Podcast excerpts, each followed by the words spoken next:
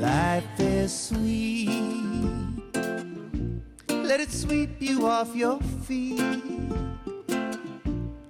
Hi, you're listening to Find Your Joy. If you're looking for ways to thrive rather than survive in a world that can seem rather chaotic, you're in the right place. We will be sharing stories of our own as well as those from guests who have found ways to bring hope, healing, and freedom into places where trauma has impacted them.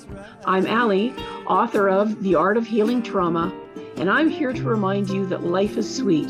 Now, let's dive in and find ways to create our joy.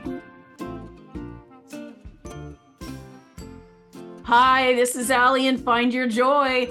And oh my gosh, we have the one, the only, the fantabulous Lonnie Glass himself. And there's a long list of accolades that I would like to start spewing off about Lonnie. But I, what I'm thinking is oh. from from uh, Z Z Top tribute bands, B C, um, Bruce Springsteen, you do your own singer-songwriter stuff. Uh, you've been touring lately with Sarah Smith. I mean, it's your your list of things that you have not been a slacker. Not a bit, you know, and I even have a new thing with a young young fellow I met. He's a young uh, harmonica player, and and we're called Big Train, and we're we're touring now as a blues duo. Oh and, my gosh. Uh, and it's really quite fantastic. We did our first C D, and uh, it's selling great. And we've got tons of tons of gigs coming up in twenty twenty-four. So he's oh, a young guy. I'm seventy-three and he's thirty-three. And, oh, uh, that's I love the energy. Like, you know, we have yeah. we have, you know, what is it like, you know, how does it work? There's the old wolf and the young wolf sitting on top of the hill. You yeah. know, there's we don't go into the whole thing, but I like it because he'll have a certain way and uh, of doing things, and you will. That'll be a great blend. It's just incredible. And he's really, you know, he's quite a remarkable kid. His name's Daniel Morel from Montreal. And he was homeless for eight years living on the streets.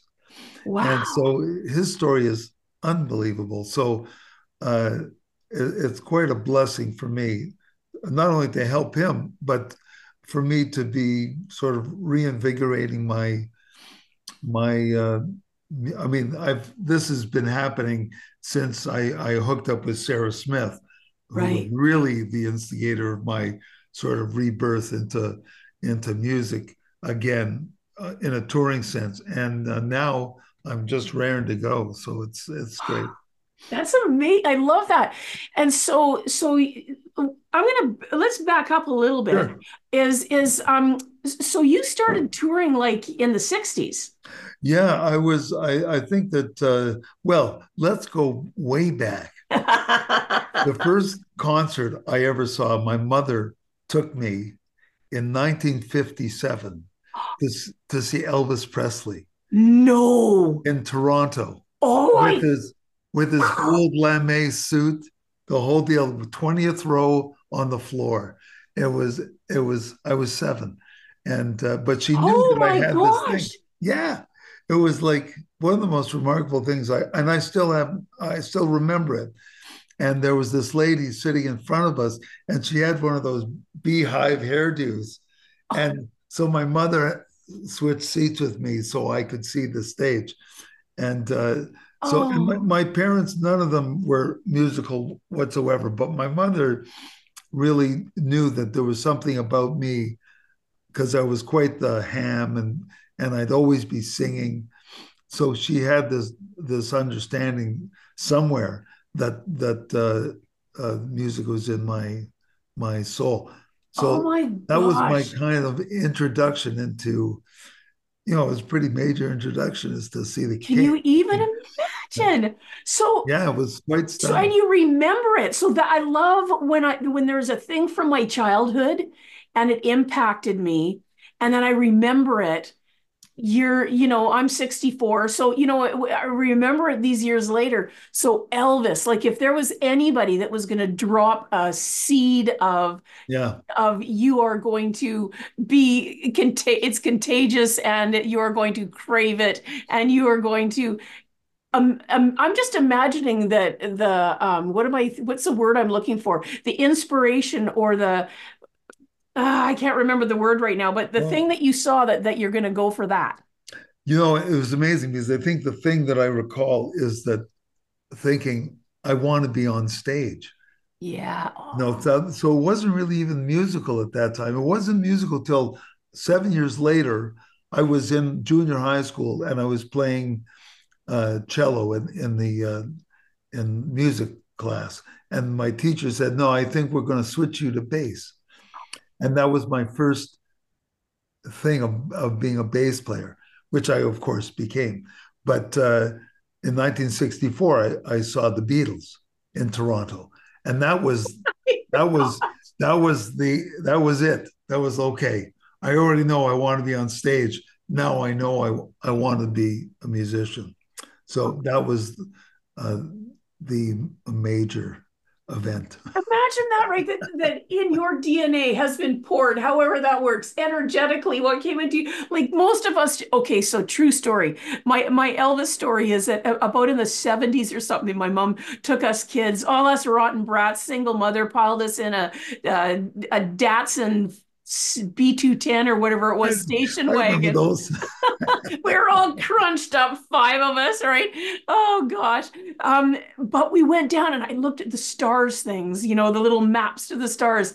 And there was a place and we all took our picture out of this house that was Elvis's, right? It was, you know, of course it probably was not. That was my claim to fame, how close I got to Elvis, was that I got a picture outside of a house that probably was never his. You actually got to see him. Woo! That's, yeah. And Beatles. So, so you really saw some of the most incredible world renowned people at a pretty young age. And that was, you know, it was the that sixties. Was it. Yeah. The sixties. I, you know, I mean, I, I'm sure every generation says, well, my group of musicians is it, but you know, I think that in terms of modern music, yeah. uh, contemporary music, oh, you know, I, I think uh, I was just, grew up at, at the right time for for me to be able to see some of these bands that that uh, were truly the iconic uh, bedrock, yes, of rock, of rock music. Rock music, and uh, well, when I was uh, my first foray into music, I was I was not a bass player. I was a singer, a frontman. It was like the R and B soul era. So you know, Otis Redding and. Um, um, Those guys, Wilson Pickett, you know. Oh my gosh, that's those guys were the were my sort of vocal. I I kind of set my vocal was very it was always very gravelly, so it fit into that that genre. And I was I loved to dance, so I was doing all the James Brown splits and oh, that's... believe me, I'd rip myself apart if I tried. No. But when I was young, I was really flexible. Yeah, right. Right. Well, we all, I guess we all were at some point, right, before when we could still easily pop back up from the floor. I, yeah. I can get that. I remember as a kid, um, I was really inspired by Mavis Staples and oh, yeah. by, uh, by Janis Joplin. Those were the two who, for me, that I just, that doesn't mean I didn't have a, um, Uh, Donny Osmond posters on my wall and, and uh, David Cassidy. I still had that. But when I was singing with my hairbrush in the in the mirror, it was Mavis and oh yeah. And Janice, well, you, you sure. can tell. I mean, your voice is just. I, I I've told you this before, but I'll tell the audience. I, you know, I think pop, probably my favorite voice that I've heard, like in that genre here in this in this town for sure was I used to always couldn't wait till Ali got up at the V Lounge to oh. sing because it was like ooh here we go. Oh well yeah. that's that's very kind. Thank you. I, I'll, I'll I'll I'll stew in that for a little while. I, I still I, have I still have actually a picture that Lainey Sanders took of you singing and I'm playing bass. Oh, how fabulous! I'll send you. I'll send you it.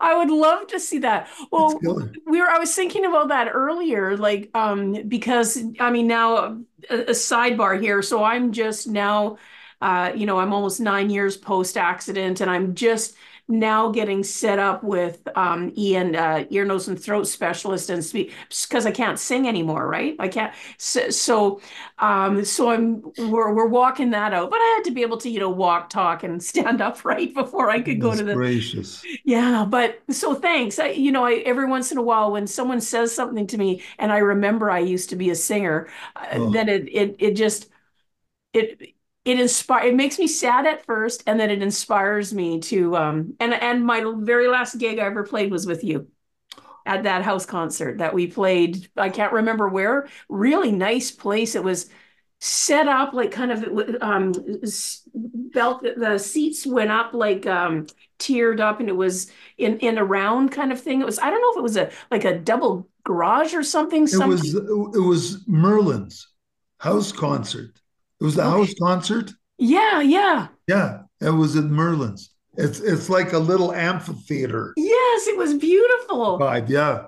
It was fun. It was uh, Brad Hawkes and yes. just a second, Bill Holtham, the Holtham. Bill Holtham. Holtham. Yes. Yes. Oh and me God, and him yeah. were going to do something after that. Yes. And this is a true story. Him and I were going to go into the studio on the Tuesday, and Saturday was my accident. Oh and so that God. didn't. But anyways, okay. So you know what? It, it, here we go. Here we go. This is life. And and that's part of what this whole thing is about. It is. It's is a journey. Crap happens, right? And then yeah. how do we figure out our way through that to get to the place? Because I'm guessing, um, so really fun, happy, awesome part of your story is that you saw Elvis and you saw uh, the Beatles live, and you were born in this great time and to this amazing, I love the pictures and the stories about your mom. I hope that we'll get into those oh, a bit. Yeah, sure. But it wasn't all, uh, so it didn't go. And then everything went perfect for me. Forever and ever, amen. It yeah. probably didn't go quite that way, I'm going to guess. No, there, there's always uh, potholes along the way, you know. Yeah. But the journey continues. You know, you just, you pick up. I mean, I, I've had, uh, I've just fortunately, in terms of music, I've, I've been really, really, has been gifted. Uh, Uh, not in terms of my talent or anything, but gift, gifted in terms of the experiences that I've I've had, you know, and the friends, the friends along the way that uh, were just that I just got in in with uh, this dear friend of mine who we're boyhood friends, and he was sort of we were in the, our first band together. I mean, that's a pretty standard story, you know, is you always hook up with one friend who is the the person that you do, travel this road with, and I traveled with him for quite a long time, and we had our own horrible breakup uh, that took place, and then it got mended after a few years of silence. But you know, the people you meet, I think, is more more important than than yes. the stuff you do, you know, because it's uh, I could have sat in my house and and and played music, but you know, you meet the people, and the people become part of your journey, yeah. and it becomes this incredible tapestry of your life, musical life. And yes, everyone pay, plays a, a part, has a brush in your painting, you know.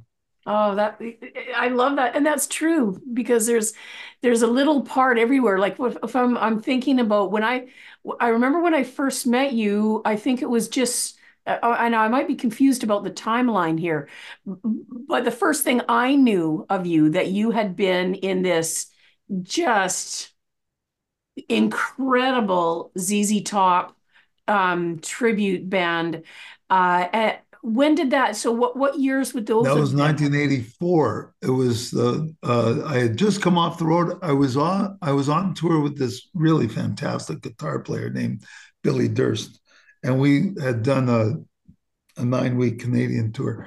And when I got home, uh, when we were rehearsing, uh, Billy had uh, had said, "Lonnie, I, I don't want to just do this all my own solo stuff." Uh, my own uh, stuff. It was a full band. He said, let's do a song you want to do. And I said, oh, you know, I really dig Z Z Top.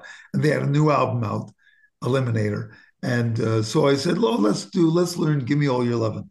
So we did did that. And it would be like the, you know, of course, all the crowds across Canada. This was a brand new album of Z Z Top's, so it was huge. So, of course, when I sang it and played it, the crowd would, crowds would go crazy. And and at the end, all along this tour, I kept thinking, gee whiz, Lonnie, you know, you you sound just like Billy Gibbons, the, the guitar player. Yeah. So that was stuck in my head. So when I got back off the road with Billy, I was I went back to my, my boyhood friend, who was a great guitar player. And I said, John, let's do some Z Z Top. Uh, let's get a band together and we'll do some Z Z Top. So we started rehearsing, you know, generic cover songs. But, you know, we had about six Z Z Top songs, and it was like we would look at each other and go, wow, like, these are unbelievable. The other ones are good. These are incredible. Right. My friend John always learned everything perfect. So it was the exact tone, the exact notes.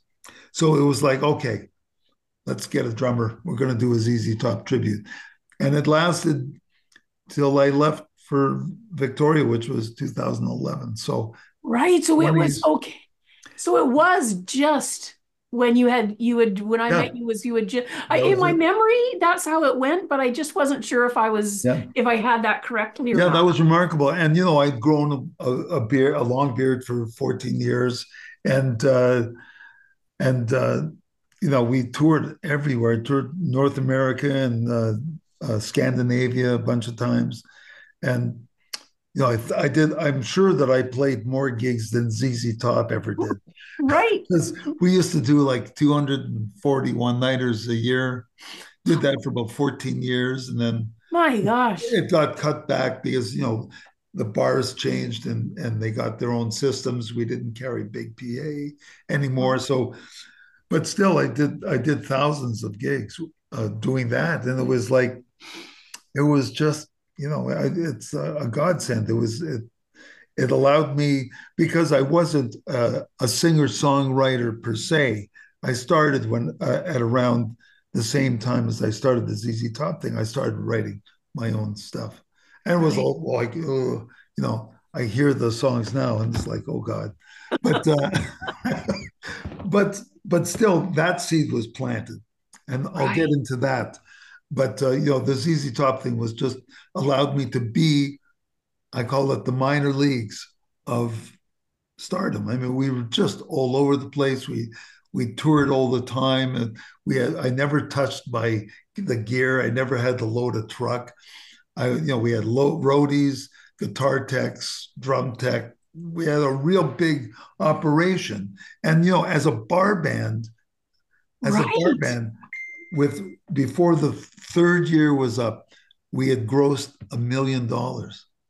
As a, My gosh! As a, as a bar band, and that is at the same time. I, I just want to say this because you're saying like, okay, so right now, if if if I did a, a a tribute band for Led Zeppelin or the Beatles, that's one thing because no one can go see them, right? Yes. You're touring this, making that kind of money, doing all of this stuff at the same time as Z Z Top is. Absolutely, they were. And, you know, it's a funny thing because I always have to give some perspective because a million bucks, it's a lot of money. But, you know, some of the bands that are out there now that oh. do these huge shows like Led Zeppelin again and uh, what is it, Pigs that does the oh, Pink Floyd. Right. And they'll, they'll sell out the Royal uh, Theater yes. you know, at sixty bucks a ticket, you know. But, you know, when we were playing, it was a five dollar cover. So, you know. That's how many gigs you did. Yeah. And so, and also we did door deals. So, you know, we would do percentage deals so that uh, uh, you you would tell the club owner, we'll do a, we'll, we'll take eighty percent of the door for, if we do three days. You know, so we did a gig in Halifax where we were guaranteed forty-five hundred bucks for three days, but we ended up making thirteen thousand dollars. That's how many people came to see us. So it was like unbelievable. It was insane how bizarre it was. But, you know, this is, uh, it was the beginning of the whole scene of like, quote unquote, tribute bands, the only other tribute bands aside from Elvis, there was a phenomenal Montreal uh, band, uh, Blushing Brides, did the Stones. And uh, Maurice Raymond was uh, Mick Jagger, and he was like phenomenal. And so, you know, there were a few out there doing it. And we were one of the first to do that, the kind of rock, the rock thing. And it was, it was just, I, I did it for twenty-six years. I mean, it was just, it was phenomenal, but it was also hindering at the same time, because I had this idea of doing my own. And, you know, sometimes practicality and safety trumps cr- your creativity. Right. And and that makes sense. For, I, I can see that, because I know, I mean, that's why so many of us kept day gigs. That's why sure. so many of, and that's, and then going into doing uh, cover tunes first. Yeah. That's where we decide, am I going to do, because it has only been, I'm going to say the last twenty years has it been acceptable and even uh, celebrated that we do a cover and kind of flip it around and do it our own way. When I remember when I was first in bands, I, I mean, it, they, I had to sing it in the key.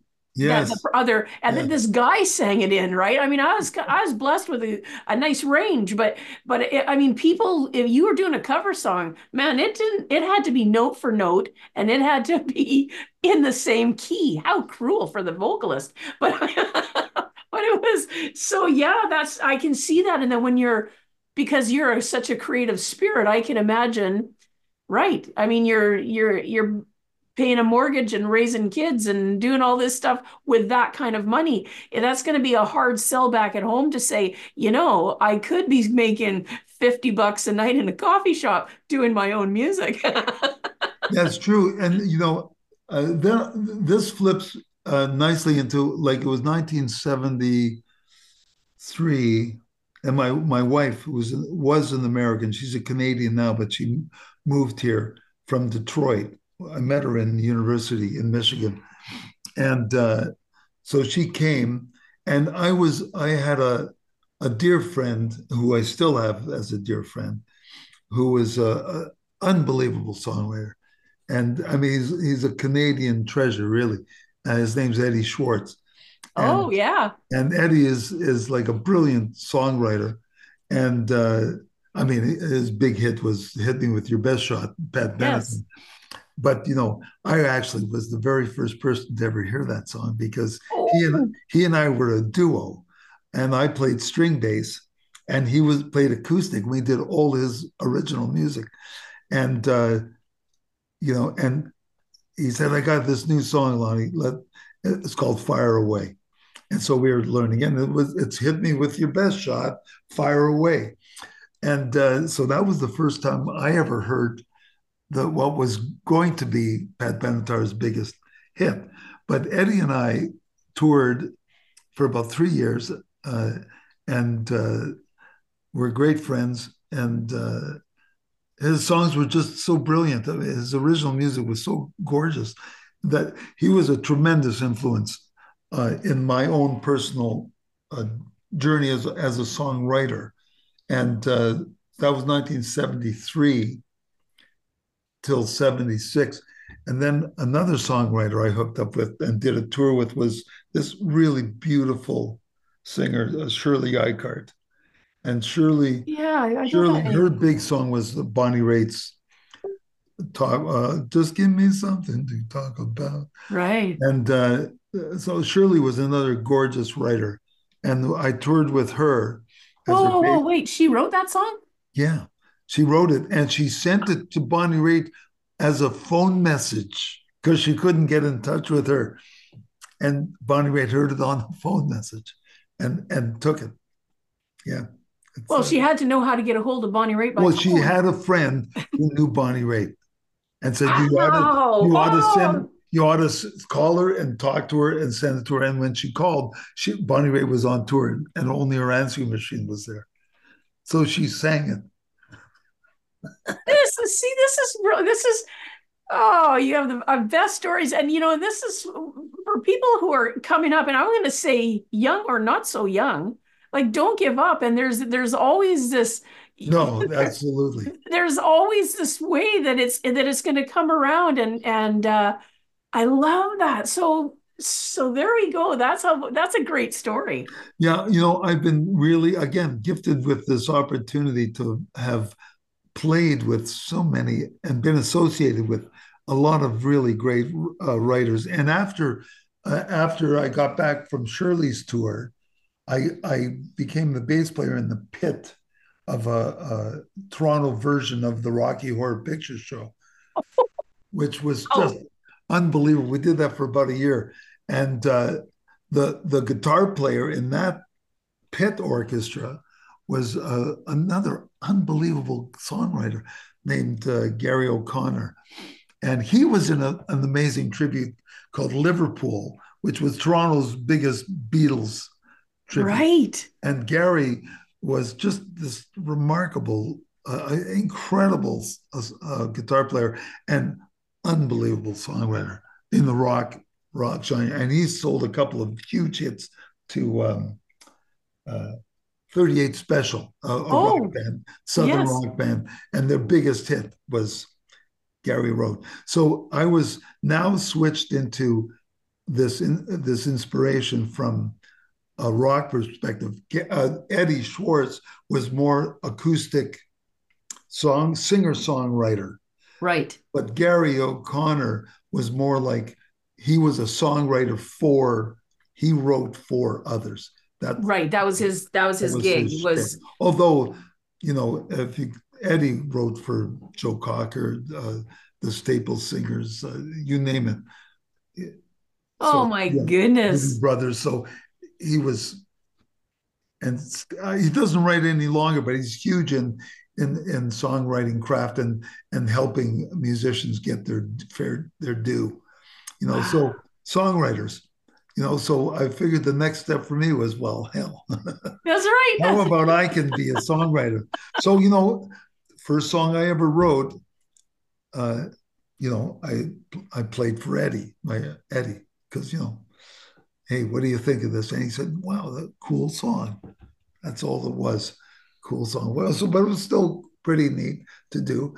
And, you know, so I just on and off, I've, I've been writing. I always kept my guitar with me. I, I, I was never a, really a, a guitar player until in the eighties, I started to to learn to, to play a, a little bit, you know, just for chords and, but I wrote a lot of songs on bass, off bass, you know.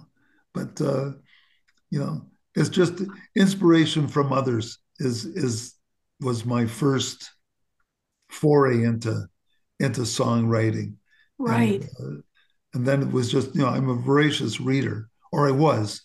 Uh, uh, so I used to just read all the time, and and that was also inspirational because I'd get ideas just from books I'd read. It, I, I understand. Like I, I constantly am inspired by things that are around me. First, before I forget, I want to say this. I, I, I know you're saying how lucky you've been and how blessed you've been, and and I don't. I'm certainly not going to take away from any of that. But other than being an incredibly disciplined and skilled player, you're one of the nicest people to work with.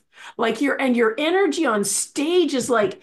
Every single, I'm going to say this, everybody who plays with you, you, you make us all feel like we're superstars or something. Like that's just probably how, I'm going to guess that's just who you naturally are. I don't really know. You're, you are a person who is a springboard for others. You're a person who's a cheerleader. You see something in someone and man, you just call it to life. And I wanted to say that because that's been my experience with you, whether I've been actually working a, in a gig with you, or if I've been at a jam or something like that, it's like Lonnie comes in and all of a sudden, I don't, it's the little engine that could, like I thought I was going to be okay. And then all of a sudden I'm like, damn, I'm pretty good now. You know, Ali, I, I, I have this, this, uh, I have a, a very specific thing that happens to me, and this actually goes more with drummers than anyone else. I have this thing with drummers, and uh, uh, every drummer I've ever played with, has had incredible things happen to them uh, in their careers. And, you know, I'll, I'll take I'll take the uh, accolades for that. You know, my uh, dear friend, his name's Gary Craig, phenomenal drummer. Yeah. And we played together quite a lot. And he would always ask me advice uh, when he was going on tour with some band. He'd talk about it. He'd let me hear the music, blah, blah, blah. And I'd say, oh, that's a great band. And, you know, he was playing with this heavy metal band in, in, in Winnipeg on tour. And an opportunity came up. Oops, I think I just, you lost me. Do you still hear me? No, there I am. I can see you are. I always have to tap my computer because it's such an old thing. Anyways, uh, I, I told Gary, he got an offer to come back and, and play with this band that was a very pop, songwriting-oriented band. And he asked me what I thought. And I said, Gary, you, you got to leave the heavy metal band.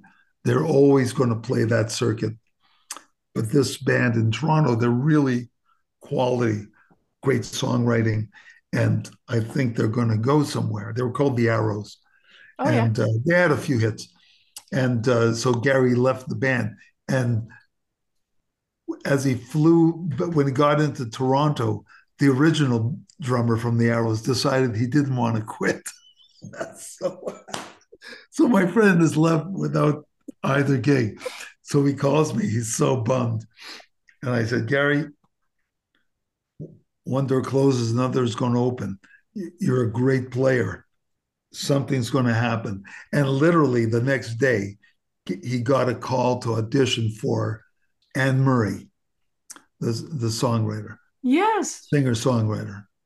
Canadian icon. So yes. Because her drummer, Bjorn Anderson, had left to be with Alana Miles.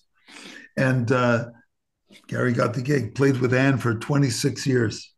Oh, my goodness. But the th the amazing thing about that is, like, Anne is schlock, you know, it's schlock pop, but she's amazing. Yes, amazing. Absolutely. So, and and so Gary just shifted from playing rock into this really intensely organized, arranged Vegas kind of yeah drumming.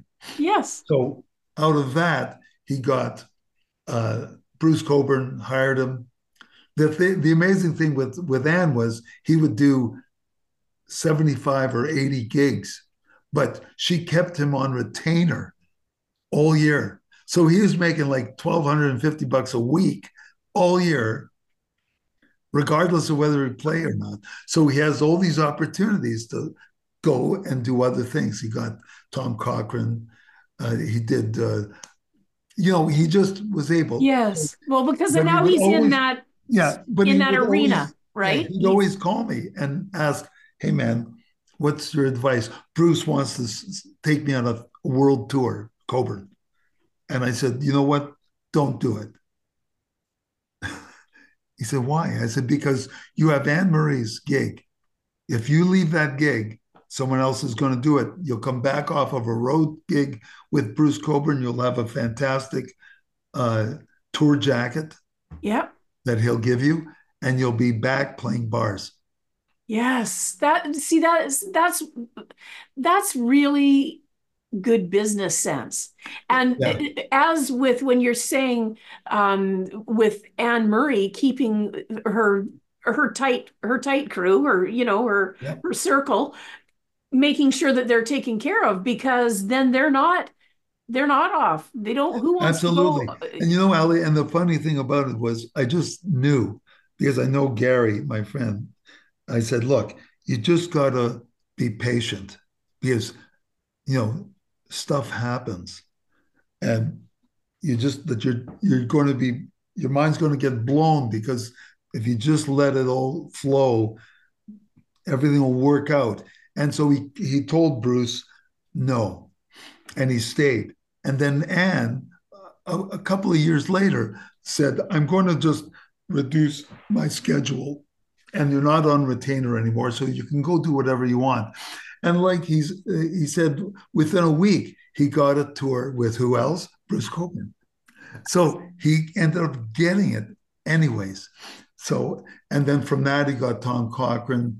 And from that, Hootie, uh, uh, the Blackie and the Rodeo Kings, who he's their, their, their drummer. And Jan Arden, he tours with her. So he's remarkable. And, you know, and he always says to me, he says, you know, Lonnie, you're, you're, you were kind of like this, uh, you know, person that was, just saw where I was, where I could be, and helped me to direct me to towards towards that. And this has happened with other drummers as well. I won't get into the, the details, no, it's, but, I, but it's just something I with drummers it. that I that, that I uh, you know. Oh, actually, one other this guy named Paul DeLong.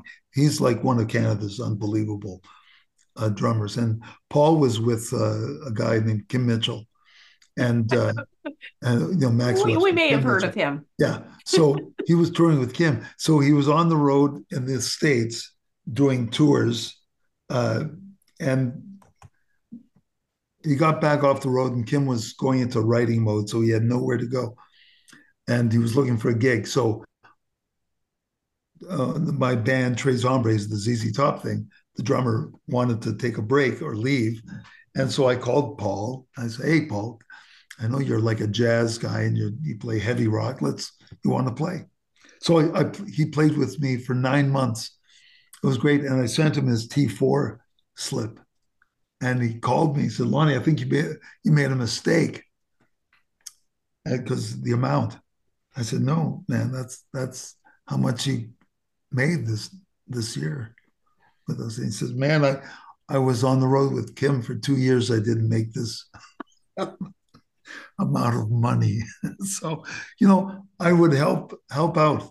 We were always yeah. we were always as a band, you know, I was I I was I wasn't great with my money because I I gave a lot of it away. I and I used to like we the we used to get calls from road crews of big bands in Canada saying, "Hey, you know, they'd call the our road crew and they'd say, "Look, tell Lonnie if If you ever leave, we're, we'd love to come and get on board." Wow. They all, everyone knew that that I took care of the guys really, really well. Yes, because you are a generous. Their jobs were were unbelievable, and and uh, that's sort of the people behind the scenes of music that we don't ever give a minute's notice, you know, right. a moment's notice.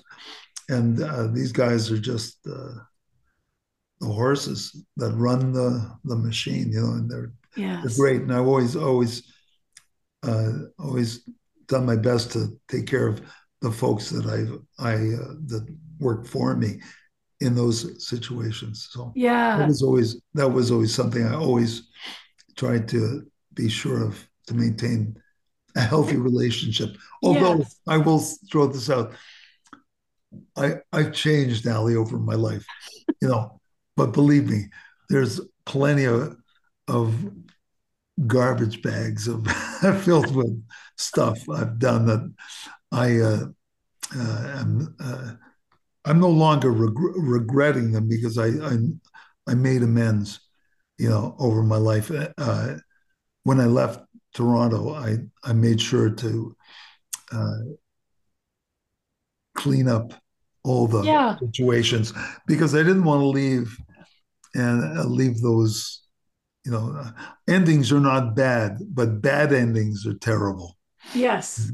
Yeah. It, well, that that's the thing, right? It's, you know what, I, because I can just feel us, we, we're, we're going to be able to go, oh, I want to pick this right up, but yeah. I would like it to be in our next episode if if you oh. have time for that. Oh, you're kidding. Okay? That's awesome. If you've got time, I, I, I, I, got, I got a million out of them. Well, I've got nothing planned till Friday, so Ooh, great. That's awesome. Well, everybody, thanks so much for coming and hanging out with us today, Lonnie. Ah, Lonnie Glass, you are a treasure. Hey, we'll get into the Civil War next. Oh, that's awesome. I'll have to pull Dave into here and I'll tell you why later, but that'd be awesome. Oh my gosh.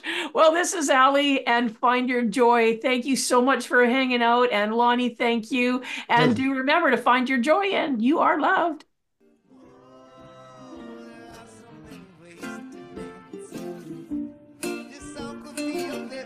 Thanks so much for joining me today. If you found a piece of your joy in this episode, I would love to hear about what came up for you so that we can continue to grow the impact of this show. Thanks again. See you soon. And remember, find your joy.